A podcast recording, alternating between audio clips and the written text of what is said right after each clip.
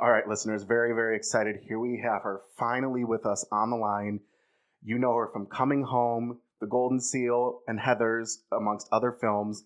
We have with us Academy Award nominated actress Penelope Milford. Thank you so much for coming on today. Oh, I'm so glad to be with you. Yes. It's nice to talk to you. For sure, for sure. Um, quick little history though for the listeners because we actually have a lot of um, special meaning with with you on our podcast. I know you listened to our 1978 episode when I had contacted you again. But for the people who don't know, um, you and I actually were in contact a couple years ago um, regarding a a project that I was doing with uh, my late friend Karen Black, and that's how we got in contact. We've actually talked before, but this is the first time you and I had actually had a chance to like sit down and talk about your career, which I'm super excited about. So thank you again from the bottom of my heart for doing this. Oh, you're really welcome. I've been uh, looking forward to talking with you some more because after I read your really interesting script. Thank you. Thank you. That actually means a lot. I appreciate that.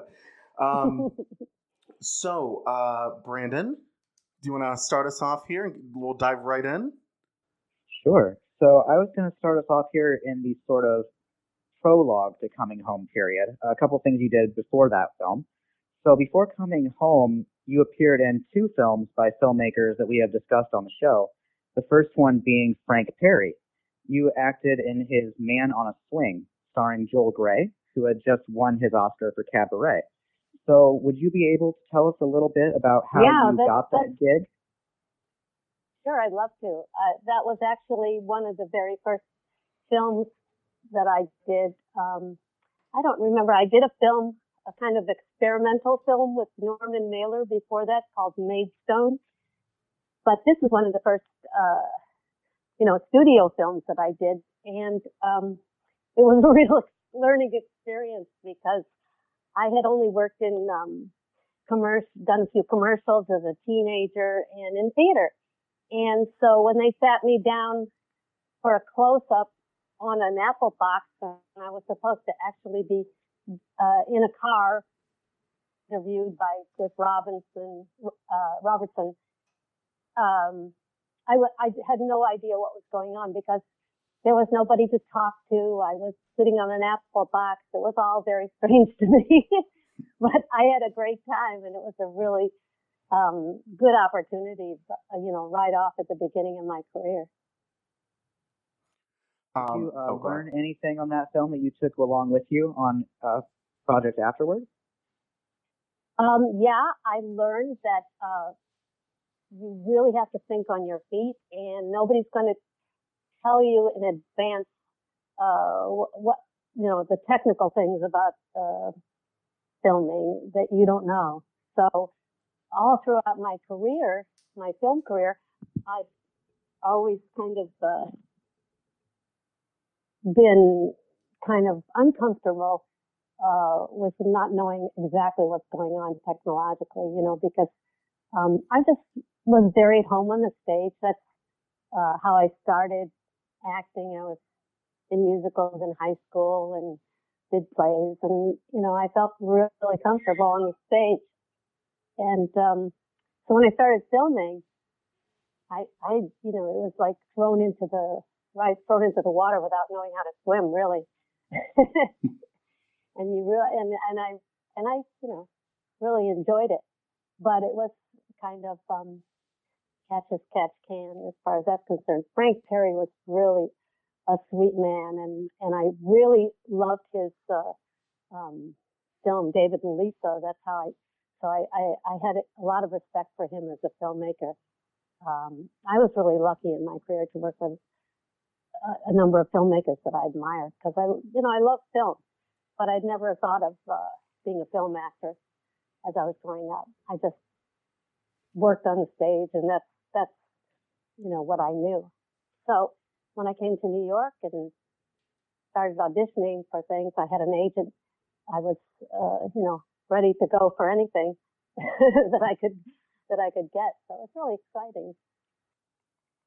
Following Man on a Swing, you worked with the infamous director Ken Russell on the notorious little film called Valentino. So I'm uh, dying to hear how you got that role and what that filming experience was like. There's a lot of interesting parts to that. Uh, the um, one of the screenwriters on that film, uh, his name is John Byrum. He also directed uh, a number of films, um, uh, Razor's Edge with Bill Murray and Heart Beat with uh, Sissy Spacek about uh, Kerouac, and uh, he was a really good screenwriter. But I went to high school with him and actually did some movies that we made in high school, Super 8 movies.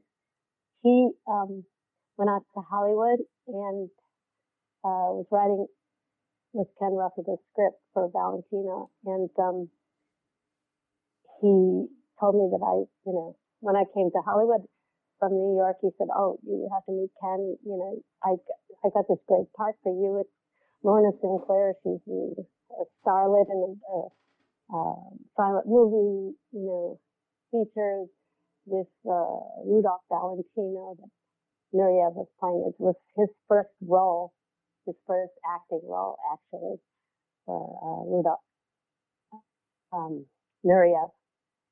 And uh, so I so I met with Ken, and I actually had read the script, the part of that um, the script that I was um, auditioning for, and I and I met with Ken, and I I just was the character when I met with him. So uh, he said, "Yeah, okay, you can do it." And um, so I went I went to uh, worked out the whole scene with my friend uh, Mark Baker um, before I went to London, and then I went to London, and um, we we went to rehearse this scene, which is uh, uh, a, um, she she plays a starlet. Uh, it's Lorna Sinclair. I played a starlet who was in uh, this um, film where we have these 50 pound, you know, Marie Antoinette like costumes on, and uh, he's a courtier, and I'm his, um, you know, his romantic partner, and um, I forget what the movie was originally that uh, Rudolph Valentino uh, did that we were, you know, reenacting. Anyway, so so the scene, the main there, there are a number of scenes, but the main scene was a a, a sex scene, a, a bedroom scene where we go back to his bungalow during the lunch hour filming, and and we have this you know crazy sex scene, and um, I have this long monologue where I'm fantasizing being uh, ravished by the sheik, you know, which was a, a character that Rudolph Valentino um, also played. And uh, Rudolf Nureyev was so uncomfortable with this scene. He hated it. It was like he, he just didn't want it, uh, want to do it at all because, first of all, it was his first acting gig, and he he didn't have any lines during the scene hardly. I had this long monologue while I'm on top of him naked. And so, you know, understandingly, that's going to make him uncomfortable. Um, so he really wanted to do everything he could to get that scene out of the movie. But Ken Russell wanted to do everything he could to keep the scene in the movie. So I'm kind of like in between all these, you know, forces. I, of course, want to keep the scene in the movie because it's my scene. Mm-hmm. And so um, at one point, it got so tense. And a lot of this I was in denial of. I didn't I didn't pay attention to you know what was going on between Rudolf and and Ken. But at one point I um he says I I you know I can't do it anymore. I won't I won't work with her, you know. And uh, so Ken came up with the idea that well, we had filmed a lot of it. He came up with the idea he just it. We didn't have to be together at the same time. I was, you know, he, he shot my angle separately from his angle, and so it, it worked out. It was perfect. But I just held on, you know. I I know that um, I could have very easily, you know, if I got in if I let myself be upset and, and kind of give up and throw a fit or whatever, you know, about what was going on during the scene. But I, but I didn't. You know, I actually just called up my girlfriend in in Hollywood and say, "Come out and you know, be there for me you know, mm. while I'm doing this." And she did, and and then we took a vacation in France for a couple of weeks afterwards in between, and then we went back and filmed some more. But it was, you know, it was like it's like a war without the killing. so but it was great. I love I love the scene. It was very funny, and I'm really proud of it. You know, especially since I know you know what it took to to actually get it done. Well, you just have to, you know, persevere. Mm-hmm. to me, that's the whole secret of success is perseverance, right? Correct. So you do a few films, you know, like it was already stated with Maidstone, Man on a Swing, Valentino. And then I remember coming across one of the only interviews I can find with you. It's actually on YouTube and it's an audio clip where you got the script for Coming Home. And the way that Vi was written on the page, I, th- I believe you re- referenced her as a very Bette Midler type. Like there was like this shtick almost to her. Um, so, what was your process of reading for Coming Home, getting the character of Vi, and really like bringing her from script to screen?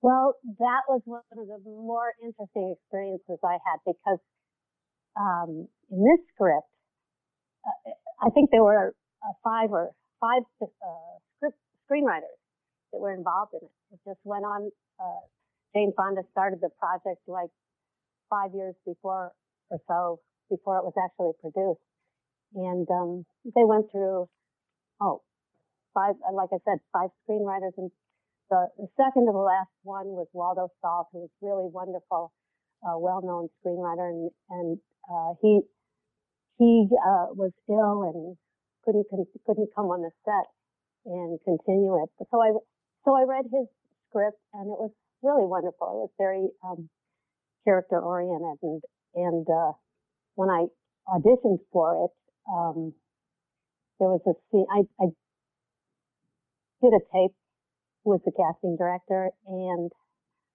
uh, also one of my best friends was two of my best friends were also up for the same part, so it was really it was really fun because we used to we used to drive to auditions in the same car. Anyway, so I was doing this. I did this scene where uh, Vi um, finds out that she and um, Jane Fonda's character had to have a, an opportunity to go to R and R to see their boyfriend and their husband, and um, I realized that I really would like to, but I can't because I feel obligated and and worried about my brother who's in the psych uh, the veterans hospital there, and he's really in an unstable condition. And so I I was really disappointed, but I was kind of um, frustrated and conflict about the whole thing. And so did that scene. And I heard later that that's one of the reasons why um, I got the part because I was able to, uh, you know, communicate that conflict and that disappointment not being able to go, and yet, and yet, you know, feeling uh, love and obligation for being there for my brother. And uh, I think the reason that I could really do that well is because I had a brother that, that mm-hmm. I was really, really close to, and he he was in the Kim Milford. Uh, Richard, he went by Richard Kim Milford, and he, we were all, he was my younger brother, three years younger than me, and so it was kind of similar relationship that I had with him, uh, as I had with, as Vi had with, uh, you know, uh, her brother's character, played by Robert Bob Carradine in there. So, um, yeah, it was the whole uh, process of the script was really fascinating to me because Hal Ashby, being a real, uh, starting off as a, a, wonderful film editor, had a lot of confidence in being able to put together something um, as we went along. In other words, the script wasn't finished. There were a lot of scenes that, that we had to improvise um, while we were filming and uh, that you know gave a lot of opportunity for spontaneity and and uh, just the way he filmed was very creative and and I I loved it because it was it felt really collaborative, you know, and, um, so I, I, I actually, when we, the Bob Jones, who was the, um, the editor, I mean, had been an editor, but he also, he was put on the set as the, as the screenwriter who, who would make the day to day changes if they needed to. And I got the first, I went to the set and I, and I got my first day on the set and I got the blue pages, which are the pages that have been, uh, changed, you know, and, um, I found that, that he had, or someone had taken out all the, all the best, the, the, um, inconsistent, uh, parts of my character. In other words, the things that kind of didn't make any sense. Why would she say that? You know? And, but those are the things that I held on to to create the character, you know, because that's where the, uh, that's where to me the gold is when you create a character is all the things that don't make sense. You have to make, you have to, as an actor, make, do the work to make this, make them make sense. And so those things had all been eliminated, but I just put them back in and nobody noticed what it was better for me that way. You know, I just like characters that are not uh, totally um, consistent. Well, it, it's funny that you mentioned that they're human to you because the other thing that, you know, makes Penelope Milford, the actress, so important to the podcast with us is that, and then you heard it on the episode, was Brandon and I, if we had been in charge of giving away the Oscars, both gave you the win because we felt that. Really? We, we, yeah, we did. You were our winner that year.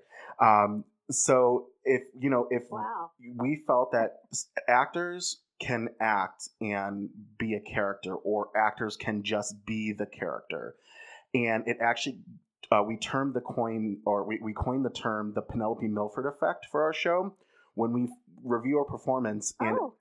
yeah. When we review a performance and it, you forget that you're watching an actor because some actors could have played vi you were vi.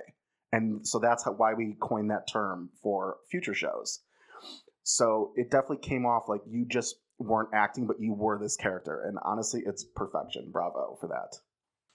Oh wow. I really i'm really flattered. I really i'm really uh, happy that you told me that. Anyway because you know that's I, I i do these things for myself you know i work for myself in order to be the you know most truthful as i can but you know, you don't always know if it's going to work or people are going to appreciate it. So I really like hearing that you that you picked up on you know how my process and and actually, uh, I when I was listening to your podcast, you talked about how you liked the character of Vi in the film because it seemed to fit in and not just be a you know a let's say a, a foil for uh, Jane's character, you know, uh, that it was actually a full character in herself, and it, the whole the whole film was like that. I mean, you, I think you really got a sense there wasn't just this romantic interest, and then this sub subplot, and then these other minor characters. I mean, everybody was. It was a very balanced film in terms of uh, being whole characters. And one thing that I wanted to tell you is, I'm so happy that you that, that that you picked up on that because while we were filming um, uh, coming home, I told you that you know it was very fluid and nobody knew what was going to happen from one moment to the next. We didn't even have an ending to the film, you know, mm-hmm. while we were already shooting. And um, I went in for a costume uh, costume session with Ann Roth, this wonderful, wonderful woman who's still working and done many, many wonderful films costume designer to pick out the, you know, what, what Vi was going to wear. And I said, well, you know, what, what, what am I going to wear for the, what is she going to wear for the, the scene after her brother kills himself and they go out, you know, and she goes, oh, oh, that's not in the film anymore. And I said, what? What are you talking about? She said, yeah, they decided or somebody decided that she really wouldn't be there for that because she would have gone, she wouldn't have given up that trip to uh, Hong Kong or wherever they went for R and R. So she wouldn't be there for her brother when he's when he's uh, you know takes his life. Uh, John would have that scene instead. You know the, the reaction to that, and mm. I thought, oh okay. I was uh, you know like I was really shocked, and um, so the next day or so, we're sitting around filming the um, the picnic scene, you know, out there on the Fourth of July. And uh, we're, in those days, you could wait for the sun to be in the right place. And there's 80 extras, and most of them paraplegic. Mm-hmm. And um, we're sitting there at the table, just waiting for hours, waiting for the sun to be in the right position. And um, I said to Hal Ashby, the director, uh, I hear I'm, we're not having that scene in the film. Um, uh, he said, yeah, yeah, that's right. And I said, well, it's pretty ballsy of me to say this because I was like young and really nobody in terms of the people in the in the cast as far as you know power positions or being well known. But then again, when you're young, you have the arrogance to be able to to say things that are truthful that you might think twice about when you're older, you know. And uh, so I said to him, I said, "How if I'm not, if we don't have that scene in the film, then there's no reason for Vi as a character even to be in this film, you know, other than just as a, you know, to set Jane's hair, mm. you know, um, or me as a, or me as an actress, because it really, you know, it really, that's the crux of the whole character, how she, her relationship with her brother you know, and uh, he didn't say anything. And next thing I knew, it was back in. So I just kind of learned to speak up, you know, because you have to always protect the integrity of your work, you know, and, and to me, when I'm, you know, when I'm really involved in, in, in the character and the life of a, of a story that's not my own, I really um, feel responsible for it, you know. Mm-hmm. And um, so I'm glad I did that, and it worked out. you have been listening to a clip from one of our Academy Queens bonus episodes. If you would like to hear all of this episode and the rest of our sensational bonus content, please prance on over to patreon.com slash academyqueens and join our queendom.